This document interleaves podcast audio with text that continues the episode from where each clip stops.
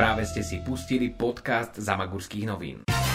Vítame vás pri počúvaní podcastu Zamagurských novín a ako sme si slúbili, opäť držím v rukách knihu Zamagurské noviny, kniha rozhovorov. Budeme vám dnes z nej čítať a keďže som povedal, budeme v množnom čísle, je tu s vami opäť moja manželka Simonka. Ahojte.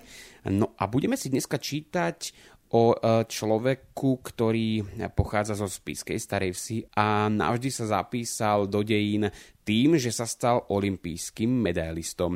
Reč je teda o kom? O Jurajovi Minčíkovi. Áno, skôr ako si budeme ale čítať, eh, tak vám chceme pripomenúť, že tento podcast robíme pre vás zadarmo, ale ak sa rozhodnete eh, podporiť ho v týchto časoch, v ktorých sa nachádzame, budeme vám za to veľmi, veľmi vďační a ako to urobiť, eh, to je možné na www.ramagu.sk. Tieto dni sú pre nás všetkých náročné, pretože sme doma a my sme rozmýšľali v Ramagu ateliéri, e, ako by bolo e, možné spestriť tieto dni a keďže máme kultúrne centrum a zaoberáme sa tým, e, že pracujeme v oblasti kultúry a teda snažíme sa naplňať voľný čas ľudí okolo nás, tak sme prišli na to, že skúsime urobiť živé vysielania. A čo budeme naživo vysielať, Simonka? Naživo budeme vysielať veľmi dobrú diskusiu, o ktorej by si mohol povedať viacej ty, pretože ty si, dá sa povedať, hlavou celého Ramagu a všetko teraz vymýšľaš hlavne ty. No dá sa povedať, že dramaturgia momentálne je hlavne na mne a asi, asi je kvôli tomu, že tie technické možnosti, ktorými sa môžeme momentálne oháňať, nejakým spôsobom zastrešujem. Takže e, môžeme si dovoliť robiť diskusie alebo koncerty alebo veci, kde e, vystupujú povedzme e, ľudia, ktorí sa nejakým spôsobom neohrozia tým, že tam budú. To znamená, že diskutovať môžeme na nejakú vzdialenosť s rúškami s niekým.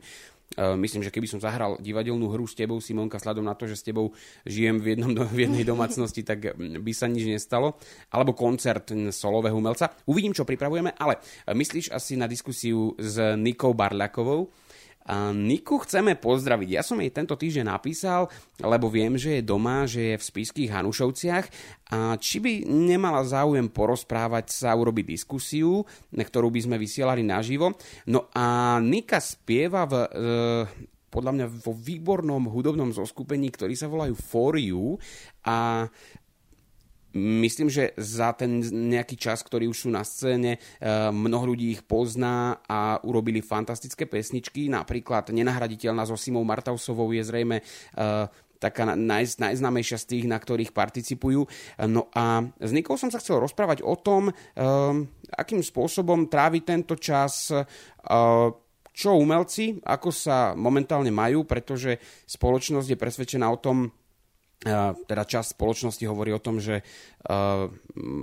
ako keby mali byť teraz na okraji spoločnosti a mali by píkať za to, že robia to, čo robia. Mm, niekedy mám takýto zvláštny pocit. Ja, ja osobne som teda presvedčený, že všetci máme v spoločnosti svoje veľmi dôležité miesto.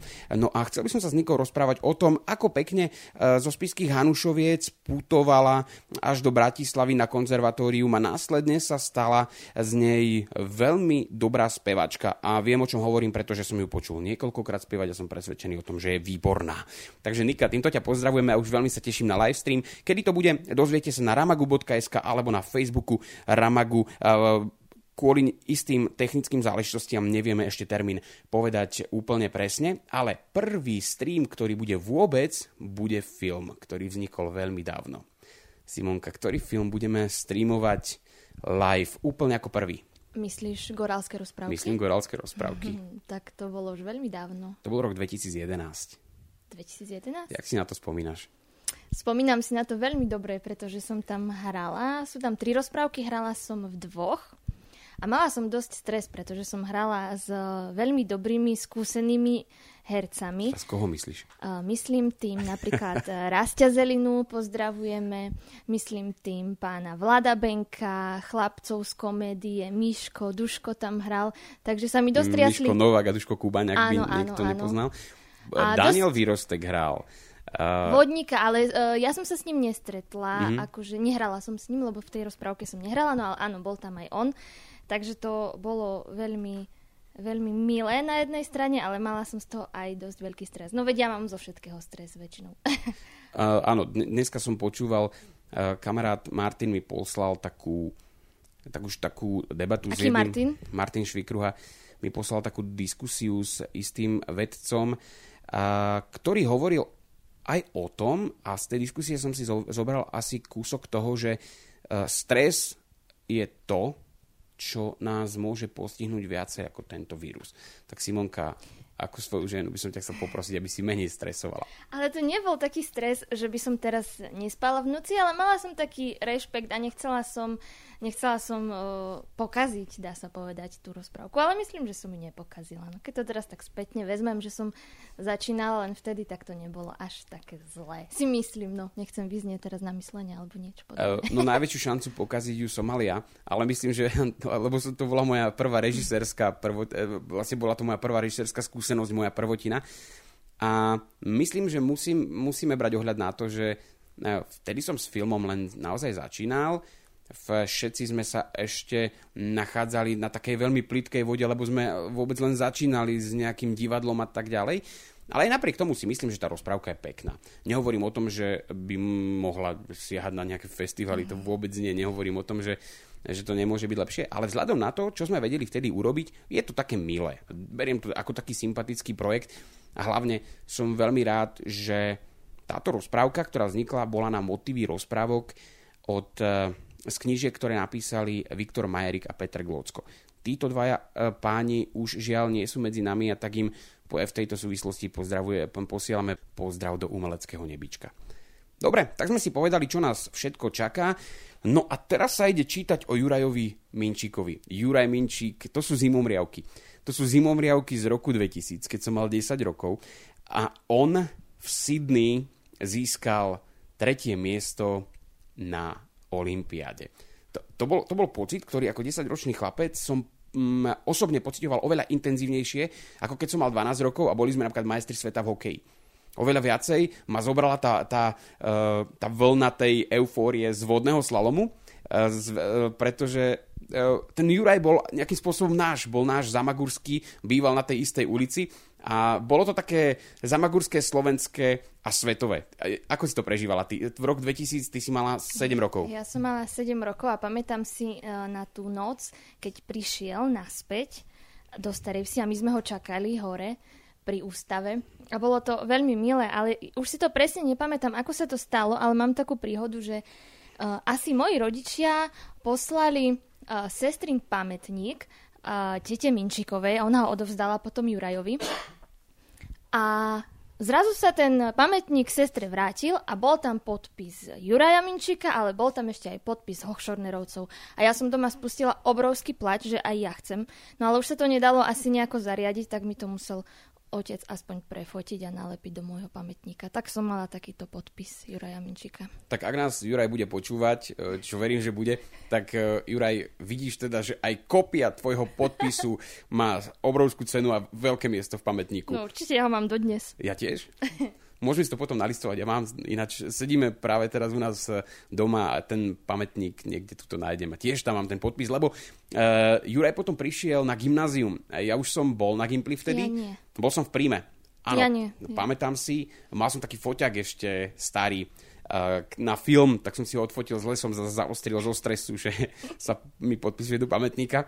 No, boli to nádherné chvíle a týmto chceme Jurajovi za to, čo pre Zamagúrie, pre spisku Starú Ves, pre Slovensko dokázal, chceme sa mu za to poďakovať, že nám pripravil takéto nádherné chvíle, ktoré v tom roku 2000 sme zažívali a že môžeme na to takto s hrdosťou spomínať. Ďakujeme ešte raz a ideme si čítať. Poďme si čítať.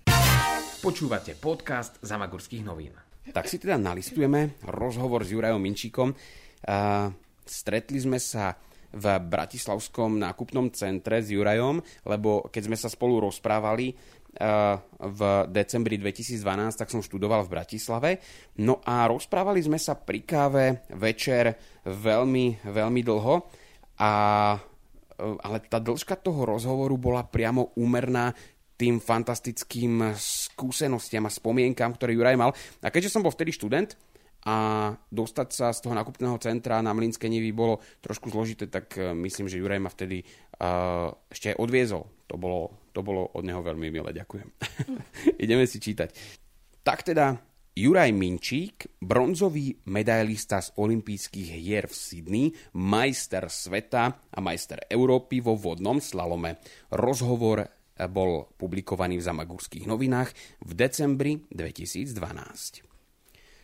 Miesto v decembrovom vydaní Zamagurských novín patrí niekdajšej svetovej slalomárskej špičke Jurajovi Minčíkovi, ktorý pre našu krajinu vybojoval množstvo cenných kovov na podujatiach svetového formátu. Ako si spomína na olimpijský bronz či triumf majstra sveta?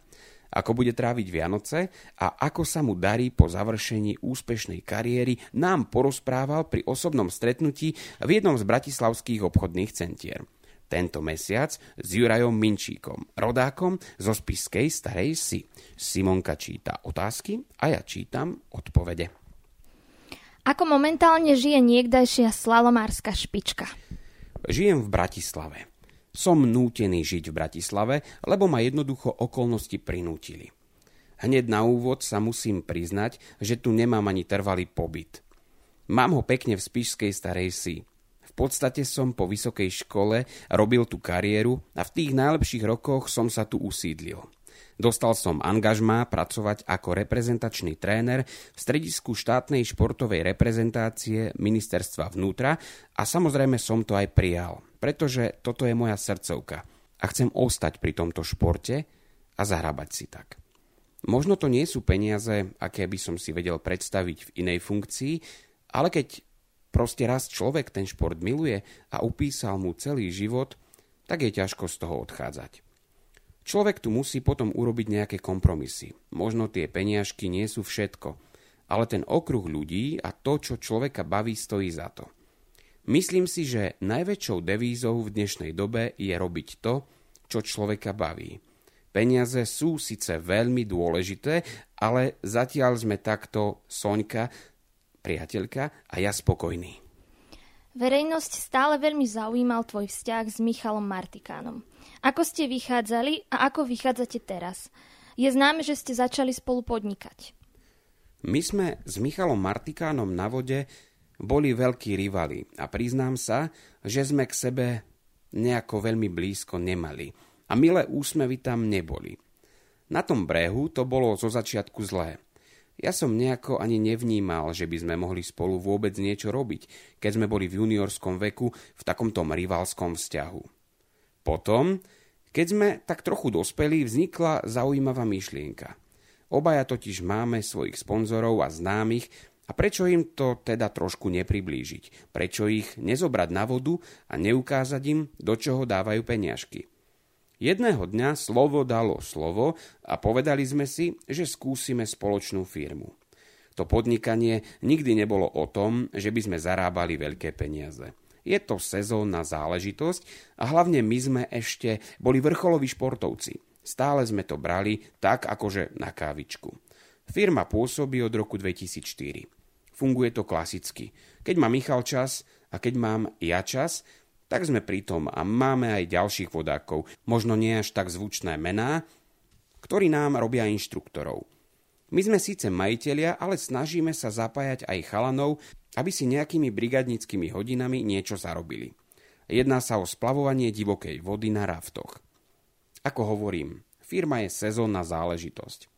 Je to skôr také hranie sa. Nie je to naozajstný veľký biznis.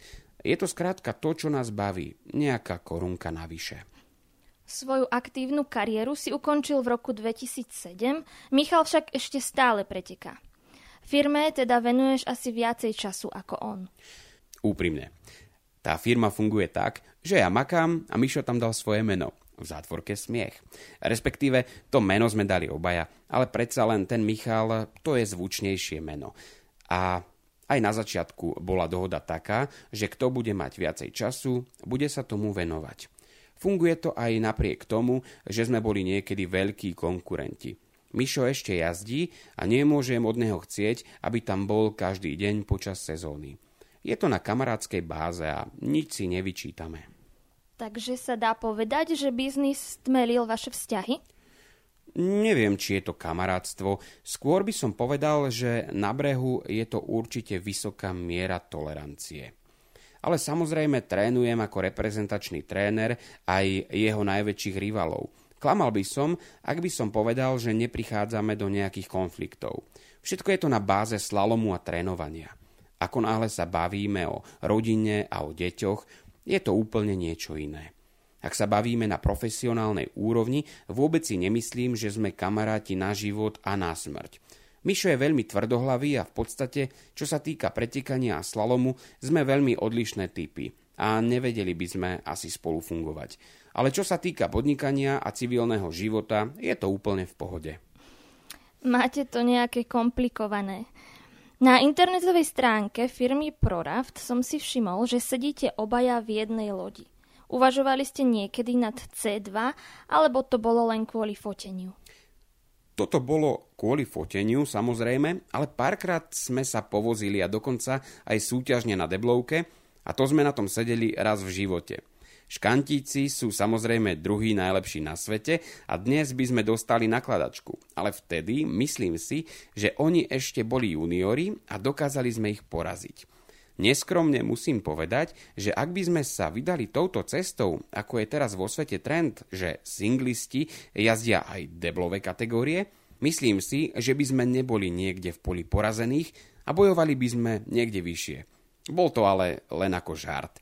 Ani Mišo, ani ja sme sa nechceli vzdať svojich kmeňových disciplín. Skúsili sme si to a bola to sranda. Rafty sú niečo iné. Je to oddychovka, také šantenie.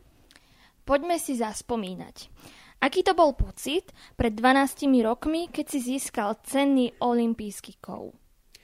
Tak na ten pocit sa nedá zabudnúť. A keď sa bude písať rok 2040 a ešte tu budem, stále si ten pocit budem pamätať.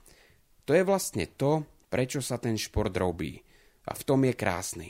Že nikdy človek nevie, kedy mu prinesie nejaké potešenie alebo naopak sklamanie. Ja som rád, že som ho mohol robiť tak dlho a že som bol úspešný a mohol som si splniť svoje sny. Vtedy som sa tešil zo športu a teraz v civilnom živote sa teším z toho, čo ma šport naučil.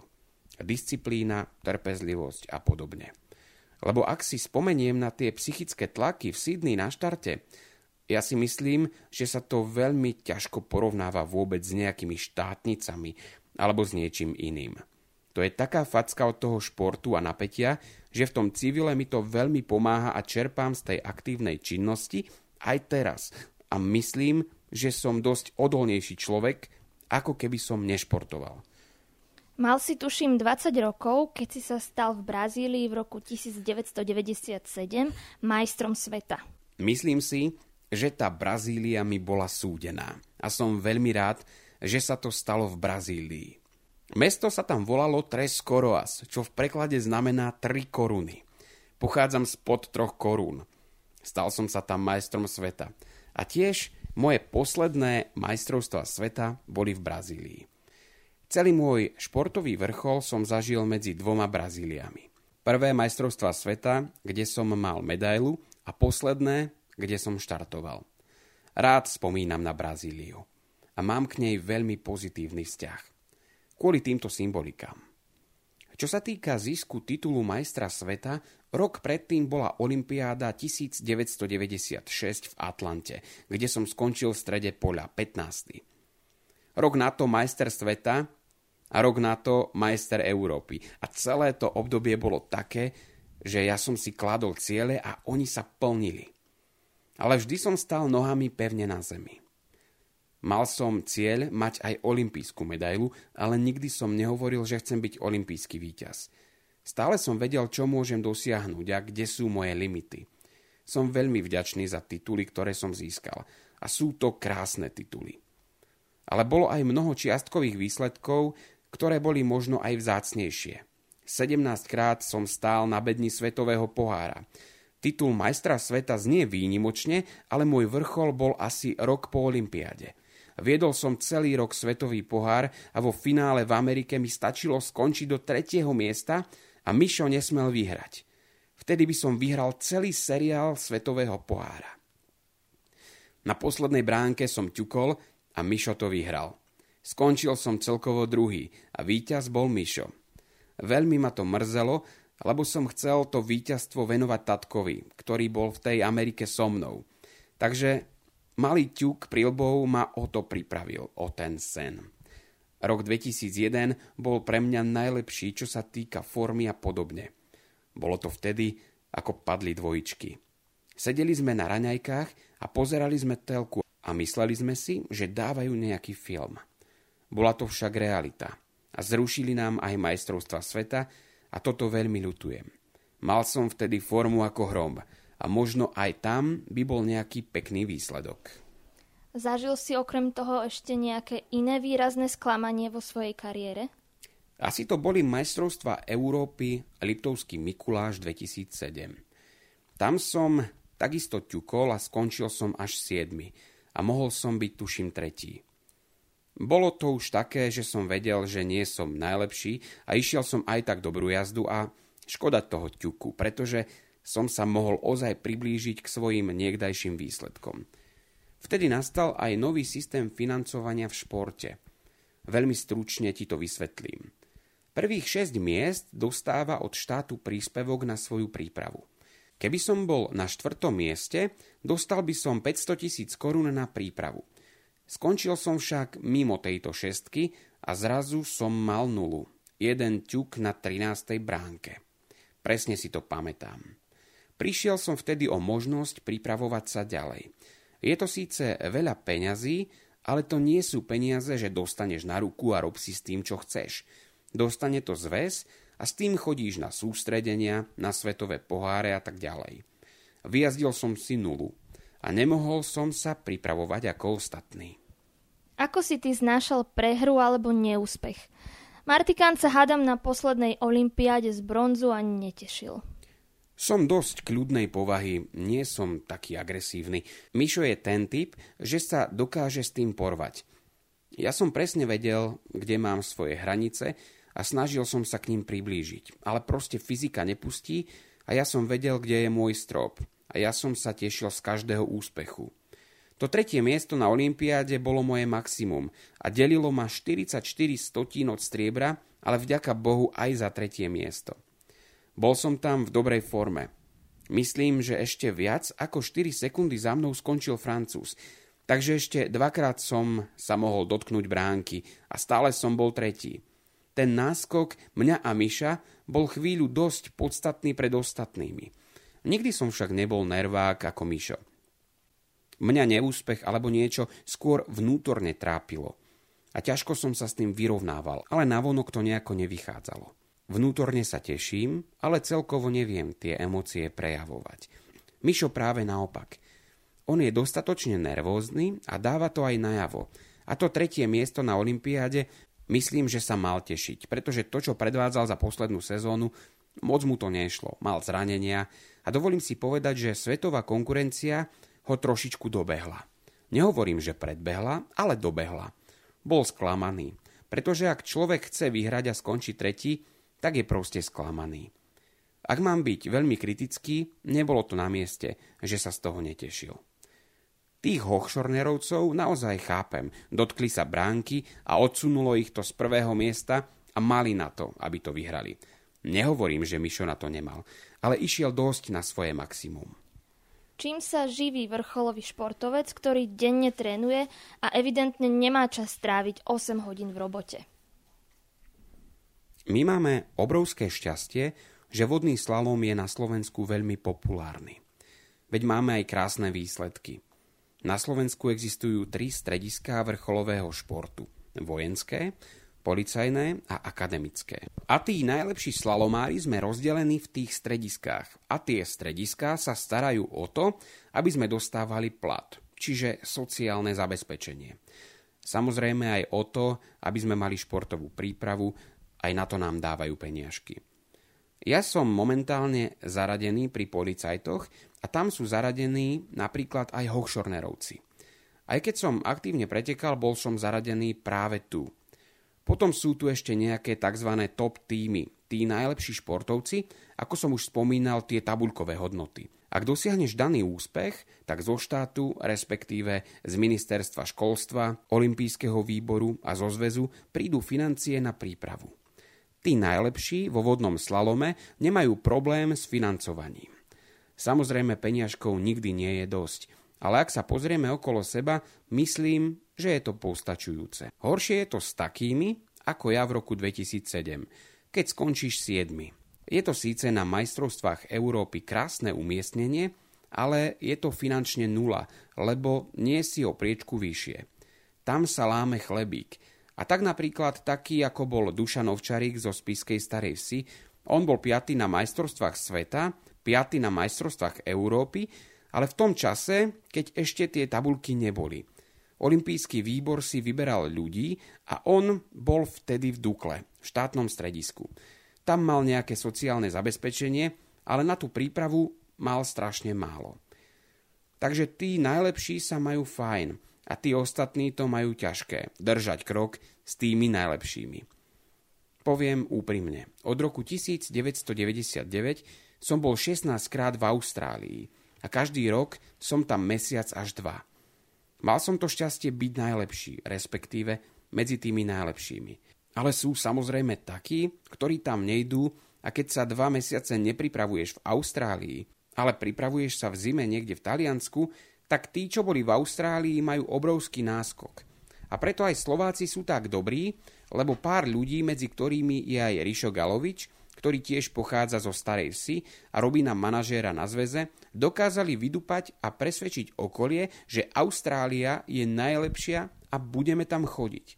Ak si teda top, je to super. Ak si v druhom, treťom rade, tak je to trošku zložitejšie. Ukončil si magistra na fakulte telovýchovy a športu. Aké je to študovať popri tom všetkom? Asi k vám boli pedagógovia z. A ja som si to myslel, že to tak bude, ale nebolo to tak. Ja som študoval výšku 8 rokov a nemyslím si, že som bol lajdák. Pre mňa bol prvoradý šport. Na tú vysokú som šiel len kvôli tomu, aby som rozumel viacej športu, aby som mal bližšie k víťazstvám. Bol som hluchý, slepý a chcel som fakultu telovýchovy a športu kvôli tomu, aby som vyhrával. Nastúpil som na výšku na denné štúdium. Bol to rok 1996 a vtedy bola Olympiáda v Atlante. Čiže samozrejme som vynechal 5 týždňov na jar a prišiel som naspäť a povedali mi, že môžem mať individuálny plán, ale polovičku predmetov absolvujem teraz a polovičku ďalší rok. Mne to nič neriešilo, lebo stále som mohol vymeškať len 3 týždne. Takže po dvoch rokoch mi prišiel papier, že ma idú vyhodiť, ale ja som povedal, že v žiadnom prípade ja odtiaľ to neodídem. Tak mi navrhli, že môžem študovať bakalára. Vtedy sa to akurát preklápalo a už sa to dalo. Takže zase od prváku. Bol som 3 roky prvák. Potom som to normálne odbúchal, už mi to nejako išlo. Robil som to diaľkovo. V soboty sme sa učili od rána do večera. A bolo to asi trikrát za mesiac. Tam som sa nejako našiel v tom systéme a urobil som toho bakalára. Tesne potom bola medaila zo Sydney a hneď som šiel na vojnu. To mi tak akurát vyšlo. Šiel som teda na vojnu bolo to aj dosť medializované, tá naša vojenčina, aj spolu s Hochschornerovcami. Takže ty si normálne absolvoval povinný rok vojenčiny? Bola to základná vojenská služba. Ale ja už som bol v dobe, keď bola na 9 mesiacov. Ale áno, musel som tam ísť. Znie to ako šialenstvo. Akože teraz stop tréningom, stop kariére, ide sa pochodovať? Nie, nie. Prestúpili sme k tým policajtom, ktorí mali svoje roty a my sme boli pridelení k strážnej rote v Bratislave na Devinskej ceste, ale museli sme ísť aj na normálny výcvik. Nafasovali sme plnú poľnú. Pekne, normálne, čiapočky a všetko. Si pamätám, že sme išli k prezidentovi, ktorý nám šiel gratulovať. Bolo to v roku 2000. Pamätám si, že sme boli vo vojenskom. Nafasovali sme všetky veci nové, lebo budeme v televízii. Boli sme častejšie u prezidenta, museli sme mať naučené formulky. Pogratuloval nám a my sme nemohli povedať, že ďakujem, ale že slúžim vlasti. Prezident je najvyšší veliteľ štátu. Nemohli sme si podať ruku, museli sme sa pozdraviť klasicky, vojensky. Mal som obrovský rešpekt ako vojak, lebo to bol najvyšší veliteľ štátu. To si tiež pamätám, tá vojna. Ja som nemal tak veľa negatívnych skúseností, ako mali naši tatkovia. Pre mňa to bolo niečo úplne iné. Tam nám to trošku ale dali pocítiť, lebo my sme boli začlenení aj medzi ostatných nešportovcov, ktorých štvalo, že ráno na rozkaze sme dostali celodennú úlohu v obci Čunovo. Oni museli makať a my sme odišli na tréning. Mali sme privilégia. Teraz to už môžem prezradiť. Už sme mali toho strašne veľa, tak na rannom rozkaze sme si vypočuli, že máme týždňové sústredenie v obci Čunovo a tí ostatní, čo nemali privilégia, tak boli na nás naštvaní. Pochopiteľne. Aj ja by som sa naštval. Niektoré veci sme mali dobré, ale museli sme klasicky strieľať zo samopalov, poplachy sme absolvovali, takže príjemná skúsenosť. Skončili sme vojnu a v septembri hneď som naskočil na magistra a tam som už bez problémov skončil. Na začiatku mi povedali, že som tam neprišiel športovať, ale učiť sa šport a všetci Moji ostatní rovesníci a kamaráti, ktorí boli na iných výškach, to mali o mnoho jednoduchšie. Lebo na tých výškach si toho športovca trošku vážili, ale na tej FTVŠ boli všetci športovci. Tam nebol taký obrovský rozdiel medzi ostatnými. Nehovoriac o žiarlivosti pedagógov, ktorí boli z iného športového odvetvia a z hodou okolností napríklad nemali radi slálom. Tak si na nás zgustli. Vyskytli sa aj takéto veci. To sa tak ťažko prelínalo, ale dalo sa. Človek je šikovný a múdry a keď si pomôže, tak sa dá všetko nejakým spôsobom obísť, ale dalo sa. Ak by si si mal teraz spomenúť na najdôležitejšie osoby, ktoré ťa sprevádzali na ceste za tvojim športovým vrcholom, ktoré by to boli? Strašne nerád hovorím, ak mám niekoho vytipovať. Každý má svoj podiel. Úplne každý. Keď začnem zo športovej stránky, tak Mišo. Ak by nebolo Miša Martikána, možno by som sa uspokojil so svojou výkonnosťou, možno by som bol tretí na majstrovstvách sveta, bol by som najlepší Slovák a mal by som pocit, že to je môj vrchol. Tým, že Mišo bol predo mnou, stále, stále som sa snažil doťahovať. Myslím, že v športovej časti bol on najväčší motor, vďaka ktorému som sa zlepšoval. Paradoxne, môj najväčší konkurent a rival. Jeho si najviac vážim zo športového hľadiska, lebo ma potiahol k výsledkom. Potom rodičia, nepochybne priateľka, lebo to všetko tolerovala a stála pri mne. Rodičia, lebo ma vozili na tréningy pred školou v Starej Vsi na Dunajci. Najprv som išiel na tréning a potom do školy. Čiže obrovská obeta. Nikdy sme neboli nejako extra bohatá rodina, Čiže deliť tie financie na kúpu lode, pádla a tak ďalej. Dedo mi kúpil úplne prvú karbonovú loď. Vtedy to stálo 1800 máriek. Išiel som s ňou do Atlanty na Olympiádu. Ďalej je tých ľudí strašne veľa. Rišo Galovič, on bol úplne prvý človek, ktorý povedal, že pod na vodu, poď skúsiť keď sme ešte bývali spolu v bytovke. Tak on mi do pamätníka, ešte vtedy bežali pamätníky, teraz je to už zabudnutá vec, nakreslil kajakára. Chodil do Košíc na elektrotechniku a tam začal jazdiť kanoistiku. A keď prišiel domov, tak nám povedal, aby sme to išli skúsiť. On nás nahovoril, že je to pekný šport. Má sestru Denisu, ona je môj ročník. Tak sme začali jazdiť vodný slalom. Rišo bol ten prvý, ktorý povedal, poďme to skúsiť. Tých ľudí je strašne veľa, každý má svoj podiel. Ak ten koláč dáš celý dokopy, tak vznikne olimpijská medaila. Nerad by som niekoho vynechal. Sú ľudia, ktorí mi pomohli finančne. Pán Jozef Hrivko. Pred Olympiádou v roku 99 sme sa rozhodli, že ideme na 3 mesiace do Austrálie. Hošíci už vtedy boli výrazne lepší výsledkovo, boli už v top týme, peniaze mali. Ja som ešte vtedy nemal. Čo som urobil? Predal som auto, na ktoré mi ešte požičal brat, rodičia, aby som mohol chodiť do Mikuláša na tréningy. Lenže bola možnosť ísť do Austrálie. Predal som auto a ešte som stále nemal dostatok peňazí na to, aby som tam mohol byť tie tri mesiace. Tak chtiac, nechtiac, s rodičmi, s pokorou, sme išli za ľuďmi, o ktorých sme si mysleli, že majú peniažky a vedeli by nám pomôcť, aby ma skúsili nejako zasponzorovať. Jeden z nich bol pán Hrivko, ku ktorému sme prišli vtedy domov. On proste vstal od stola u nich doma, odišiel niekde do izby, prišiel a dal mi peniažky a povedal mi, že snáď mi to pomôže. Aj títo ľudia mi pomáhali. Je to síce maličkosť v dnešnej dobe, ale keby toto nebolo, možno by som nevycestoval do Austrálie, možno by som nebol tak pripravený, čiže tých ľudí je strašne mnoho a nerad by som niekomu ublížil a nespomenul ho. Tých prípadov je naozaj veľa. V roku 2000 po úspechu v Sydney bola vaša úspešná slalomárska generácia dosť medializovaná. Ako si vnímal slávu? Stretol si sa s nejakými zvláštnymi formami obdivu, nejaké vtipné príhody alebo nebodaj nejaké sympatické faninky a podobne? Faninky boli, ale ja som bol už vtedy zalúbený, už som mal priateľku, čiže ja som to bral s nadhľadom. Ja nie som ten typ človeka, ktorý je rád stredobodom pozornosti, čiže ja som si to doslova odtrpel. Neznášal som, keď som musel ísť na pódium, keď bol športovec roka, priamy prenos, vystúpiť tam v obleku a niečo povedať. Pre mňa to boli muky. Ja som to zo srdca neznášal a doteraz to neznášam. Už keď som mal byť stredobodom pozornosti, tak som sa príjemne cítil na besedách.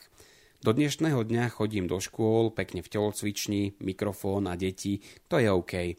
Ale ako náhle boli rôzne ankety alebo vyhlasovanie športovcov, či už tu v Bratislave alebo celoslovenské, tak to nie. Ja som rád, že som to skončil a toto už pre mňa neplatí. Už to len vidím ako divák. Vlastne zajtra máme vyhlásenie kanoistu roka – ale to je už také, že dostal som ocenenie za trénera roka, ale to už nie je takéto vážne, ako keď si športovec. Ale tie dozvuky sú stále. Napríklad, teraz sme boli na jesennom sústredení v Tatrách. Išli sme na rysy a v polovici cesty ma niekto zastavil, či nie som Juraj Minčík. Ja, že áno, som. A on hovorí, že ty si to určite nebudeš pamätať, ale si sa so mnou fotil s olympijskou medailou neviem kde. Sú také momenty, že ľudia si to pamätajú. Ja som už videl toľko ľudí a s toľkými som sa odfotil, že ja im hneď úprimne na začiatku hovorím, že prepáčte, ale neviem o koho ide. A oni sa mi tak priblížia. Tie dozvuky stále trvajú, že ma niekto niekde stretne a povie, či nie som ten a ten. V Austrálii sa stalo, že sme sedeli v Sydney v Darling Harbour, to je priamo v centre, a lízali sme tužím zmrzlinu alebo sme mali nejaký mekáč, Sedíme na lavičke, hošíci a ja. Zrazu došli dve baby, jedna vyzerala na Brazílčanku, aj bola, teraz to už vieme, a tá druhá bola Slovenka. Zastali pred nami, pozreli sa a jedna hovorí, že ty si Paľo, ty si Peťo a ty si Ďuro. My pozeráme na ňu, že v Austrálii? A ona, že si nás pamätá a že sa chce fotiť a podobne. Sú také úsmevné príhody, čo sa budú vliecť celý život. To je OK ale tie vystúpenia na pódiach, chvála Bohu, to už nemusím. Teraz sa pozrieme trošku na Zamagurie. Ako si s ním v kontakte a ako vnímaš dianie v Zamagurí? Ako často chodievaš domov? Často tam nechodievam, musím sa priznať. Mrzí ma to, ale odkedy sa mi narodilo dieťa, tak je prvoradé. Informácií mám ale dosť, z toho dôvodu, že môj tatko sa stal poslancom mestského zastupiteľstva. A odkedy ním je, tak sa rozprávame a počúvam, kde aký nový chodník, kde sa čo urobilo, čiže v tomto ohľade v kontakte som. Keď raz za čas prídem domov, tak sa prejdem starou vsou, aby som videl, čo sa deje. Tým, že mám chatu v zálesi, na ktorú veľmi rád chodím, keď mám možnosť, trávim 70% času v Zamaguri práve v zálesí. Sem tam zbehnem do Červeného kláštora, do Pienin, ale nie je toho veľa, priznám sa. Nie som tam už tak často.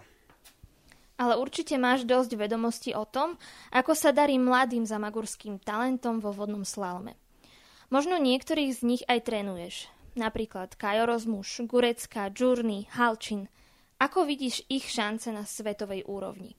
Ja si myslím, že šance má každý. Či ich dokáže využiť a kde sú jeho limity, to už je druhá vec. Ale z tých ľudí, ktorých si spomenul, Maťo Halčín je geniálny kajakár, je v Liptovskom Mikuláši. Tie pieniny postačujú na to, aby človek začal športovať a potom prirodzene ako ja musí odtiaľ odísť, ak chce niečo dosiahnuť. Čiže väčšina tých chalanov, čo si spomenul, či už Kantárovci alebo Kajorozmuš, s nimi som stále a trénujem ich ja tu v Bratislave. Kaja Rozmuša tatko bol môjim prvým trénerom, takže to je aj taká symbolika. Snažím sa mu vrátiť to, čo on venoval mne. Potom sú tam tí mladší. Maťo Halčín je v Liptovskom Mikuláši, takže viem o ňom, o všetkých jeho športových výsledkoch. Ale keďže ja som trénerom kanoistov, nie kajakárov, osobne ho nemám ani na reprezentačných akciách. Potom sú tam mladí, Gurecka, Džurny, chalani sú juniori. Keďže ja som seniorský tréner, vidím ich na slovenských pretekoch, ale neprichádzame do kontaktu ako tréner a športovec. Ale ako zamagurčania sa samozrejme porozprávame. Väčšinou chodia s rodičmi, čiže sme v kontakte. Ale možno o pár rokov budú v stredisku vrcholových športov a možno ich začnem trénovať. Ja som rád, že na tých pieninách to nezaniklo, aj napriek tomu, že ten Dunajec nie je boh vie čo. Ale už je tá doba iná. Ľudia majú aj autá, už behnú aj do toho Mikuláša, aj do Krakova, čiže vďaka tým rodičom. Aj moji rodičia boli zanietení, aj Džurny, Gureckovci, Bafiovci, vozia na tréningy a podobne. Myslím si, že majú perspektívu a chce to len čas. Aká bola tvoja mladosť v Zamaguri? Mal si popri športe čas aj na diskotéky a na klasické zábavky a párty, ktoré ku mladosti patria? No veď to. Keď ten šport veľa dáva, veľa aj berie. Nemal som boh vie ako času na toto. Jeden obyčajný deň bol taký, že pred 7 ráno sme šli splaviť Dunajec na zjazdovke, aby sme stihli školu, po škole ďalší tréning a tak to šlo. Ja som bol fanatik a mne osobne to nevadilo. Kým som nebol v puberte, bol som rád, že trénujem. Počas nej to bolo také, že som si párkrát povedal, že som mohol ísť s nimi, najmä keď si hovorili zážitky z tej chaty a ja som bol na nejakom sústredení, tak trochu ma to mrzelo. Ja som do 12 rokov nebol nikdy v Bratislave. Začal som športovať a začal som cestovať.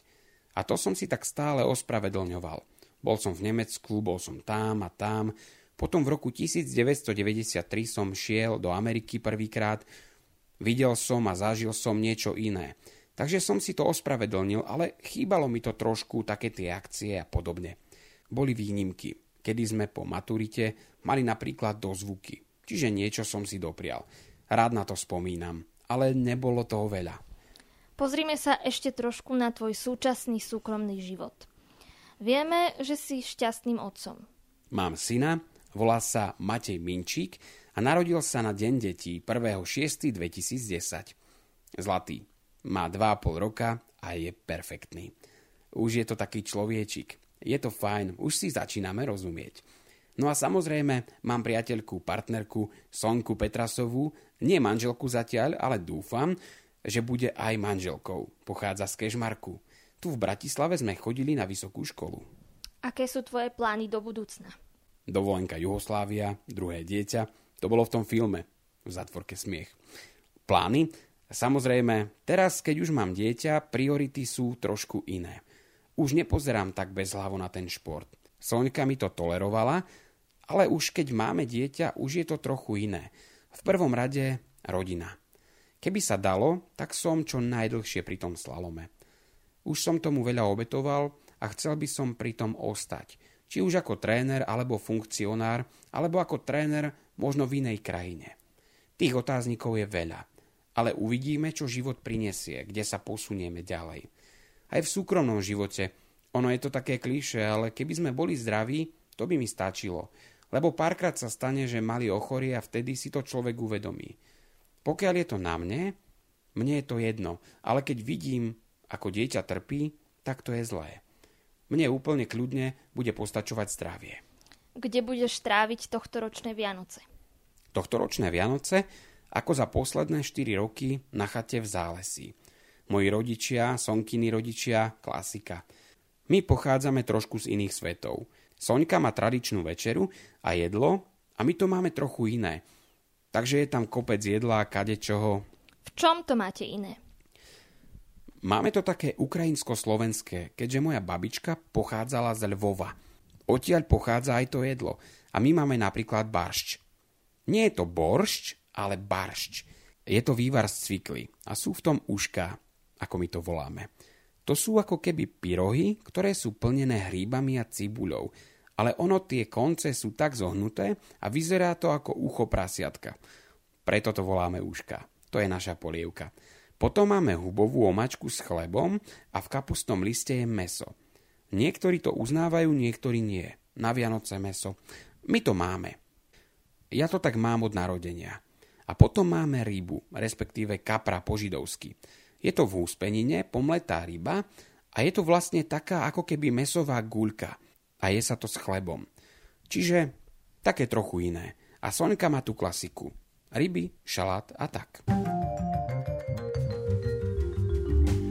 Počúvali ste rozhovor s Jurajom Minčíkom, úspešným vodným slalomárom, ktorý sme uskutočnili v decembri 2012. Musím sa priznať, že naozaj tento rozhovor patril k jedným z tých najdlhších a myslím, že aj k jedným z tých veľmi, veľmi zaujímavých a podnetných. Takže Jurajovi touto cestou ďakujeme ešte raz, že sme mohli tento rozhovor urobiť a nás čaká ďalší rozhovor, ktorý si budeme čítať a ten bude s Jurajom Minčikom tak trošku súvisieť. Áno, pretože ako listujem, tak práve pozerám, že ďalší rozhovor je s pani Helenkou Minčíkovou.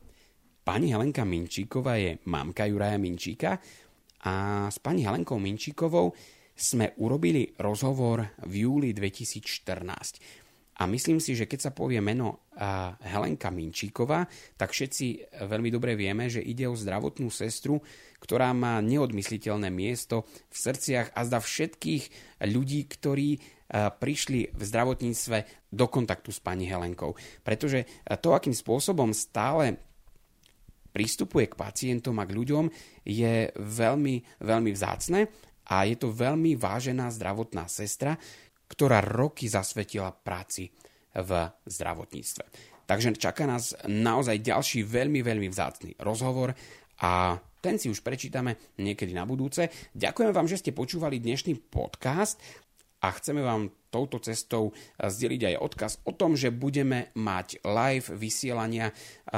Keď budete sledovať našu stránku ramagu.sk alebo náš Facebook ramagu.oz, tak určite nájdete veľmi zaujímavý obsah, ktorý by sa inak dial v Ramagu ateliéri, ale keďže musí byť žiaľ zatvorený, a priznám sa, že my to v tom umení a kultúre nemáme úplne najjednoduchšie, snažíme sa to urobiť aspoň takto a snažíme, snažíme sa priniesť aj istú formu, ako bude možné kúpiť si vstupenku online, alebo ešte jednoduchšie. Ďakujeme veľmi pekne, e, počúvali ste podcast Zamagurských novín, ktorý pre vás čítajú z pohodlia domova Simonka Marhevková a Lukáš Marhevka. Do počutia. Peknú nedeľu.